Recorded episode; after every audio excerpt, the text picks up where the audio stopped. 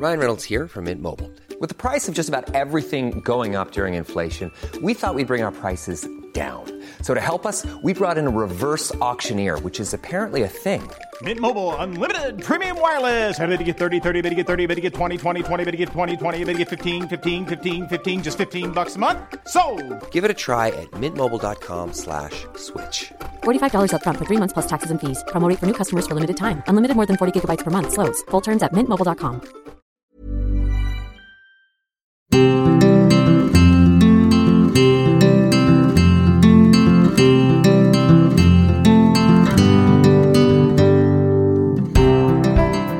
Hello, I'm Alex McLaren. I'm an actor and I've worked as a communications coach since 2002. Now, so much business is being conducted remotely. The ways in which we talk, present, build relationships, and connect is changing. In this podcast, I want to explore all those issues and prove to you that no matter who you are, you can talk to anyone.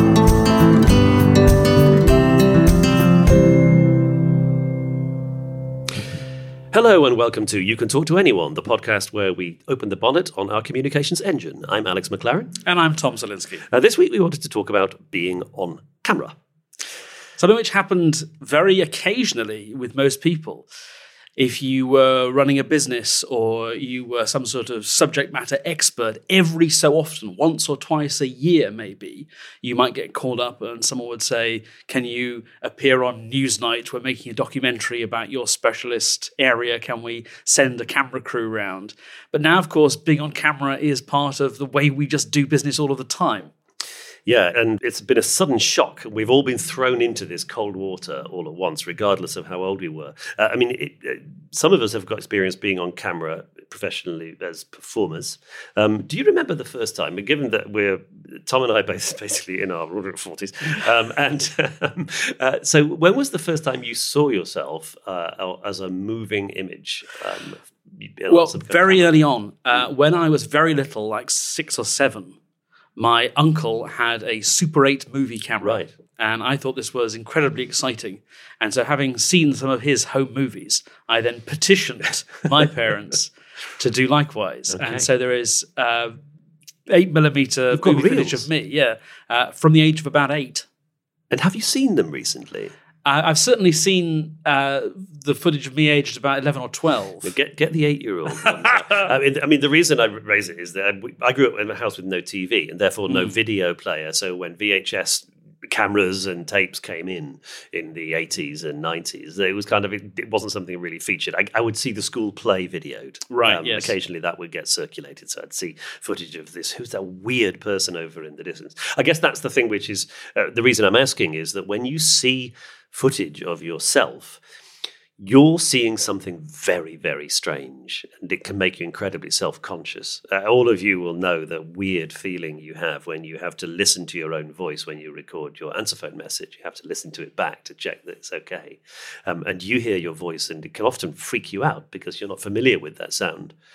But the awful truth is that everybody else is very familiar with it. You know, when, when, we, when, Tom sees himself on camera and goes, "Oh my God, look at him," everyone else goes, "Yeah, it's just Tom." Yeah. Um, and uh, and there's something very very kind of vulnerable about that, about the, being the only person not in on the joke to a degree. And that can make appearing on camera really complicated. Um, of course, if you're going to be a spokesperson making a film, which is then going to be uh, broadcast, uh, there is also the added challenge that you have to do this well. Yeah. And you uh, you have a tremendous responsibility. It's not just simply capturing you. Um, the the training I've done with this when I've been working with people has been really interesting in that uh, we, I think of it like a storyteller, and we want to see the effect of what's being talked about on the individual person. We could there's a relationship between the content and the person speaking. I was working with some chefs who were looking to move into television, and uh, it's, it's all very well to them to be brilliant at their chefy work and slicing a cucumber in two seconds flat on camera.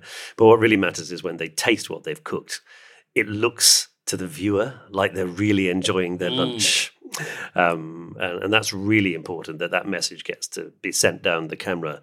The uh, the business of being changed by what is happening is incredibly important in any storytelling camera work. Um, and it needs to be subtle and it needs to be truthful, but it does need to happen. Um, but I think that's also true when you are uh, appearing in on camera as yourself. You need to be flexible. You need to be open. You need to uh, inhabit different emotional states as you're taking people through some kind of, uh, of, of journey, some kind of narrative on camera. And I think it's a very different situation if you're being interviewed. So someone says, We're making a documentary, can you talk about this? And they'll shoot hours of footage and pick a couple of bits here and there. But I think the hardest thing for someone who doesn't have any kind of acting training to do is to present, is to be, you know, like the the hero of the corporate video saying, this is the factory floor or, or, welcome to my world. And you will see sometimes if you scroll through this kind of material, people who just seem to have forgotten how to human. they just don't take up space in a way which seems right. When they move, mm. they look as if they're being marionetted by some incompetent puppeteer. And it's just the everything you're talking about collapsing in on them. All of this mm. self-consciousness second guessing how is it that someone sits on a chair like this like this like this mm. like this and suddenly everything feels wrong? And that awkwardness can just blast through the screen. Then you watch someone who's been doing it for 20 years and they make it look absolutely effortless and that is, I think, the, the key thing. Um, the we always say, I mean, even with our first improvisation classes, that the the the key to getting good at something is to have lots and lots of goes, um, and that's why people who've been doing it for so long mm, make it seem easier because they they've found they've discovered the ways to screw up and they've paid attention and they've rejected them and uh, and opted for more successful strategies and become more relaxed as a consequence. I do think that if you are new to appearing on camera, um, the the simulation of a relationship between a speaker and a viewer watching this at home is incredibly difficult to do first time. You may find someone with an aptitude to it, in which case grab that person, grapple them to you with hoops of steel, and make them go on camera. Um, but the uh, but I do think that that interview element uh, is is is so much easier because what it does is it provides somebody with off-screen stimulus to bring about those realistic, meaningful changes and to, to keep that interaction going. I think that this is important for any kind of uh, sort of spontaneous interactive spokesperson work. Um, and and very often, but I'm thinking particularly here of kind of talking head style documentaries, hmm. whether they're shot so that the interview subject is looking off to the side, hmm. or whether, as is sometimes the case, they're shot as if the interview subject is looking down the barrel of the lens. Hmm. Very often, the interviewer is not featured at all. Hmm. And very occasionally, what you'll see in a documentary, which is otherwise just talking heads responding to questions which we haven't heard, hmm. is just in order to make sense of something, there will be this question that kind of floats in off mic. Yes. And in that moment, you go, oh, all those people were answering questions. Yes. They weren't just expounding and pontificating and holding forth. Yeah, the um, that that uh, that element of kind of, of looking straight down the lens, I think, is also very tricky. Of course, there's there's technology involved in a professional situation. Often there is a, a slanted screen with a reflection of text that people are trying to read. Or sometimes you can actually set it up so that as the interview subject, you're looking at a piece of glass through which you can see the interviewer. The face of the interviewer, yeah. and then what's actually happening is what's being recorded is you just looking down the, the, the lens of the camera. Uh, and that's magic for the camera because what the camera captures is your actual response to an actual other human. And the, the, the tiny little changes that happen when two people are talking to each other are intricate and they are incredibly complex. I've been saying to people recently in the shift back into face to face meetings and face to face work that the technology of my body and this person's body and the other person's body sitting in a room is just unbelievably uh, uh well developed over millions of years. Yes, um, incredibly sophisticated. It is so sophisticated and, and, and not, I, I think, in any rush to be superseded by robots, computers, and other kind of platforms. This is the thing I find so fascinating. All of these video phone technologies have been around forever. Hmm. Skype and Zoom, though no one had heard of it, Yeah. and Apple FaceTime, and all of these things had existed for years. A decade. a decade or so, and they had never really been used. Very FaceTime seldom. a little bit for like uh, showing elderly grandparents pictures of babies. uh, but other than that, no, not really. A few big tech companies. I remember when I was working for a big tech company in San Francisco, they had conference rooms where one wall essentially was a big screen. Yes. And so there'd be five people around a conference table in real life and one person on the screen occupying that sixth seat. Yes, we would occasionally have meetings with people in you know Europe or San Francisco, and uh, and although the tech was probably pretty good, it was so ill understood about what the point of it was. So you'd end up with basically people sitting in the distance, far far away from the camera, with a big white wall behind them. They'd just be a kind of a row of little silhouetted sort of Lego men, um, and uh, they might as well not have been on camera at all. So most of the time, we tended to meet people face to face or talk to them on the phone. And everybody knew how those two things worked, and everybody was happy with one or other of those. And then suddenly, we couldn't leave our homes, and we discovered this was world of video conferencing. We discovered two things. First, that Skype for Business was not long for this world. and secondly, that uh, everybody could download uh, these apps, and most laptops had a camera in Yeah. them at the top, which was a huge boon. It wasn't simply our mobile phones that allowed us to do it. So we've sort of got used to this now. Now, plenty of conversations which pre pandemic would have been face to face or on the phone have now become Zoom or Teams or Skype calls or whatever. And we've kind of got used to all of the drawbacks. We've got used to the fact that we don't get eye contact with anyone anymore. We've got used to the fact that when people talk over each other, sometimes the software will decide whose voice is heard and who is silenced. Uh, and we just kind of got, but I, I can't help thinking that the technology is going to have to take another jump forward at some point and try to give us back some of the things we've lost because clearly we aren't going to go back to that world of either having audio only phone calls or face to face meetings. Uh, I remember a client of ours um, about six or seven years ago, and they had this enormous video conferencing suite, which was basically a boardroom table with screens all the way around, like 360. So it was trying to ape. Uh, as uh, as effectively as possible, the idea of a group of people sitting around in a circle, um, and and that was really really interesting because when we we all now just do it on our screens at, either at home or on our laptops when you have a kind of a collection of faces laid out in front of you that's very different from the big movements I have to make round a table in order to make eye contact with the person on my left person on my right person over there. Um, and that uh, uh, so so that technology ch- was I guess hugely invested in and has now been totally ditched. So what of this is going to survive? And I'm- I'm always I, mean you say that we've got used to the lack of eye contact. I think we've we've become habituated to it but um but I I still think it's actually causing quite a lot of problems. It doesn't give you that feeling of I'm getting to know this person because so much of that feeling of being seen comes from them literally looking into my eyes.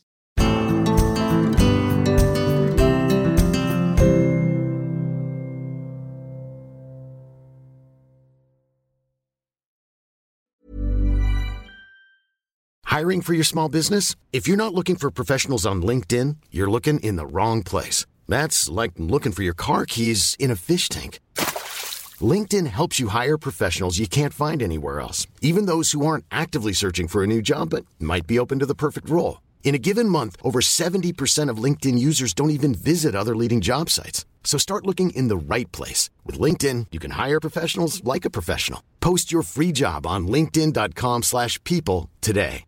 Hey, I'm Ryan Reynolds. Recently, I asked Mint Mobile's legal team if big wireless companies are allowed to raise prices due to inflation. They said yes. And then when I asked if raising prices technically violates those onerous two year contracts, they said, What the f are you talking about, you insane Hollywood ass? F- So to recap, we're cutting the price of Mint Unlimited from $30 a month to just $15 a month. Give it a try at mintmobile.com slash switch. $45 upfront for three months plus taxes and fees. Promo rate for new customers for limited time. Unlimited more than 40 gigabytes per month. Slows. Full terms at mintmobile.com. So one of the things I end up doing, which I I assume is uh, something that you'd endorse, is just turn the volume up a little bit on how reactive and expressive I am. Absolutely. Uh, I can't get that genuine connection, but what I can do is just a, a tiny little bit of exaggeration. So if uh, somebody makes a joke, just be a bit more responsive, a bit more animated than I would be if we were in real life. Yeah, what what you listeners can't see is that Tom's hands have got involved in a big way, and, and oh, absolutely. I mean, I, I mean, one po- point which I'm also always making to people who have to work from home or are working on a on some kind of video conference is pop your elbows on the table because it means that your hands are more likely to be seen and they're more likely to be doing some communicating work. And it's, qu- it's striking if you look at uh, professional presenters who have been doing this for years. They just have that question. What ask next time you see John Simpson, okay, or next time you see Emma um, Emily Maitlis, ask yourself what's she doing with her hands, and you'll notice she doesn't seem to be thinking about it at all. But they're both actually they're, they're physically committed to what they're trying to say to you. William Hartnell, the first actor to play Doctor Who, had this theory that the uh, the television was all about the face, which is a pretty good one, and there were lot, lots of close-ups. So he got into the habit, playing the part of clutching his waistcoat lapels, Yes, I, which I meant see that his, straight away in my mind's yeah, eye. his his hands were very near his face, and then if he did do something expressive, they would be certain to be caught in that very tight close-up. Yeah, uh, well, uh, he was a smart guy and a brilliant actor. Um, one other thing which strikes me when, when you say that is that when we are together face to face, not on camera, tiny little signals are very, very clear. Um, uh, implicit signals keep the ball aloft as it bounces along in the conversation. Whereas I think on cameras, particularly as the images are often shrunk on a computer screen when we're doing uh, video work, uh, we need to make our implicit signals slightly more explicit. So it does, as you say, turning the volume up is a good way of putting it. Um, and it can feel, I think, when you first do it, oh God, this is slightly cheesy or am I overacting? I very, very rarely would I say it seems that way to the people Yeah. at the other end. And in fact, it's sort of it's providing people with that uh, that little the encouragement I think that people need at the other end of the camera relationship because God knows it makes such a huge difference when you feel you're getting any kind of uh, feedback, like a, a nod or a smile or, uh, or people wanting to engage with you. So, do you think it's going to kind of habituate people more to being on camera, being on TV or part of a, a filmed documentary, something which is going to happen to most people very rarely in their lives, if at all? But suddenly we've all got used to being on camera and seeing our own image staring back at us. Oh, not only that, people can simply make their own Yeah. to camera documentaries. I mean, I have a 12 year old son, and he is really interested in YouTubers who aren't just playing computer games, they're sticking cameras in their own faces and throwing it in the top right corner so that you can see. And I think this is maybe something that's really important the relationship between the game that's being played and the person who is playing it, how they're affected by the events that are happening. So you don't just see the choices within the game, you see the look on their face when three new aliens come around the corner and they need to shoot them. Um, and, and, and I think that that, that, that, that relationship is, I think, at the heart of any effective communication. I think, you know, not just thinking about particular conversations, particular transactions, it's that, that kind of that very long relationship. Sometimes it's about what people say to each other, the stories they tell, the way they listen. Sometimes it's about the presents they send each other, or the emails they send each other, or the fact that they keep the promises they're making in commercial relationships. I'll get back to you by Friday. There it is on Thursday night. You know, um, so there's, a, and I think that that if that element actually is at the heart of working on camera as well. How can you generate a relationship uh, between um, the person speaking and not the camera, but the person who's on the other end of the camera, who is the viewer sitting on their sofa at home uh, or sitting at a, at a swivel chair in their office? I think the um, what's really interesting about professional television presenters, and they've been doing it for you know six, 70, 80 years, um, is that they make us feel like they know us. Okay, so um, if you're Adrian Chiles and uh, Christine, what's her name, Bleakley, sitting on the one show, looking at a camera, uh, Christine will be talking, and Adrian will be looking at her, interested in what she has to say, and then he'll look at the camera because he's interested in how what she said affects you, and Which you can never know. Which you'll never know, but he's but he but he's interested in you, in in oh yeah, what do you think of this? And then he looks back at her to see what she thinks of the feedback she was getting from people on the sofa, which he hasn't seen, which he hasn't heard. He's watching the conversation, and then he knows it's his bit, so he starts talking to the camera, and she will do the same thing, basically creating in a person at the other end, the feeling that they are welcome in the conversation, even if all they're doing is watching and listening. That's the reason for two things in the work I'm doing with people when they're looking at the way they uh, communicate, the conversations that they have when they're on a video conference. Number one is I think it is a, a very good idea to get familiar with pretending that the camera is a person and looking at it. Even if the person you're talking to is now in the sort of the bottom left of your peripheral vision on your screen, that's where their face is projected. I think it can help to just every now and then, at least, or a bit more often than feels instinctive, look at the camera and pretend it's them.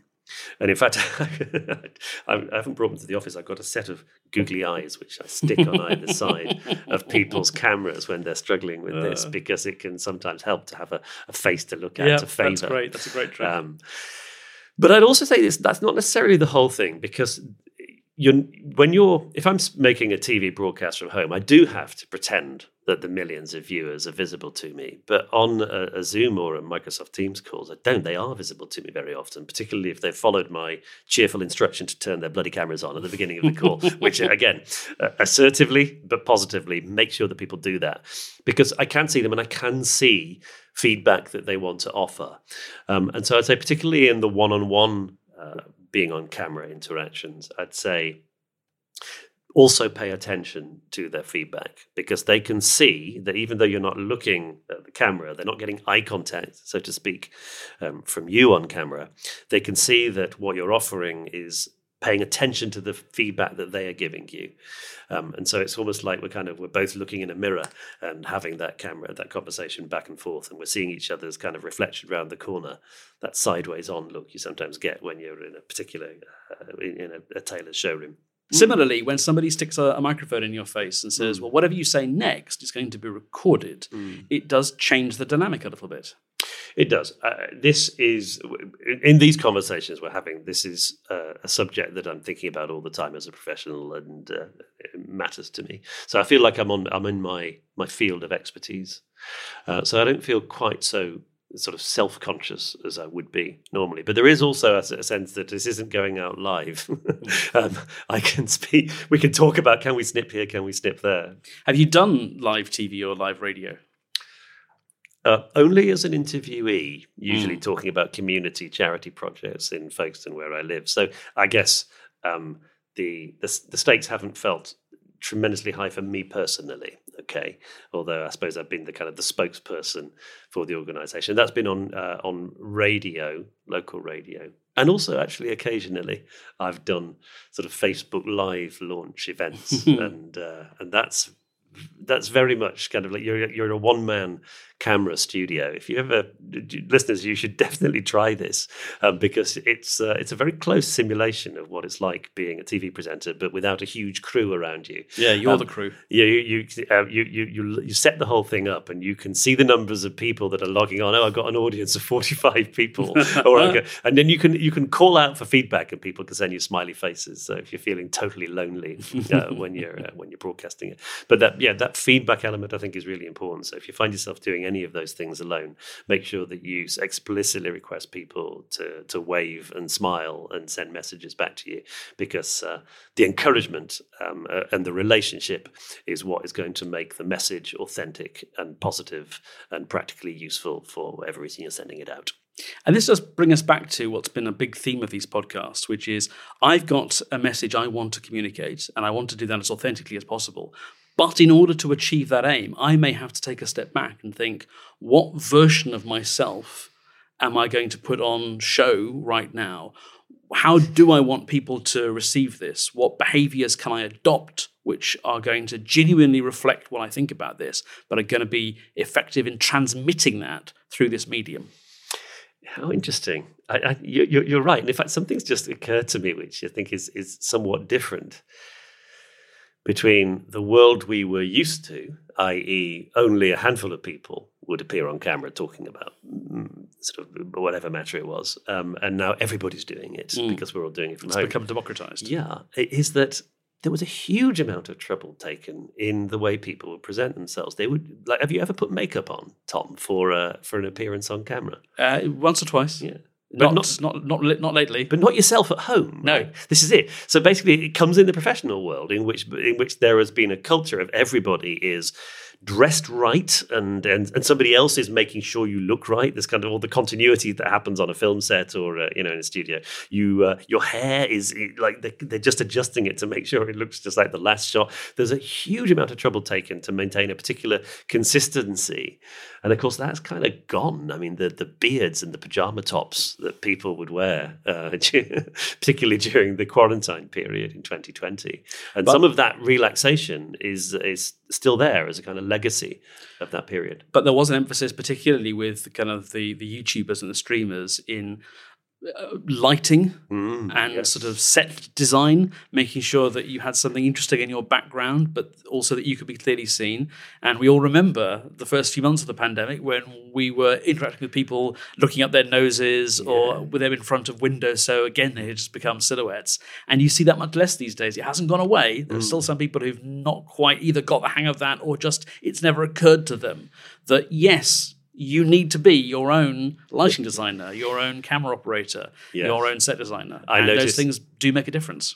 Yes, they do. I, I, I've noticed that one of the, the new options that MS Teams is offering people, if you've not tried this, do is uh, is different presentation modes than the screen share clunkiness, which we've all got very used to, but which uh, is, is definitely suboptimal. And they offer something called journalist mode, which basically pops your green screened um, head and shoulders against a sort of virtual television studio with a screen with your slides in the background. So it's trying to simulate that kind of the professional feel that we get when we watch the news at 10 um, uh, or sort of journalism circumstances. And it doesn't surprise me that we're trying to map onto something that we're familiar with and Yeah. trust, uh, t- at least in terms of the professionalism with which they're speaking, even if we don't necessarily agree with all the messages. Um, if you have any experiences about uh, about appearing on camera that you'd like us to uh, tackle, please get in touch with us. I'm on alex at the hyphen spontaneity hyphen shop.com. And I'm Tom at the hyphen spontaneity hyphen shop.com or I'm at Tom Salinsky on Twitter. Uh, we do face to face training, but we also do work uh, on camera, and uh, we're, and many organisations uh, are still very much struggling with this and want help with it. So please get in touch, and we can do a day of one on one coaching sessions with individuals, um, and we also do group sessions teaching people how to facilitate um, with a camera um, in uh, using uh, video conferencing technologies, um, and we'd love to tackle any challenges you throw our way. Thank you very much for listening, and goodbye. Goodbye for now. You have been listening to You Can Talk to Anyone with Alex McLaren and Tom Salinsky. The producer for The Spontaneity Shop was Tom Salinsky. You Can Talk to Anyone is distributed exclusively by ACAST.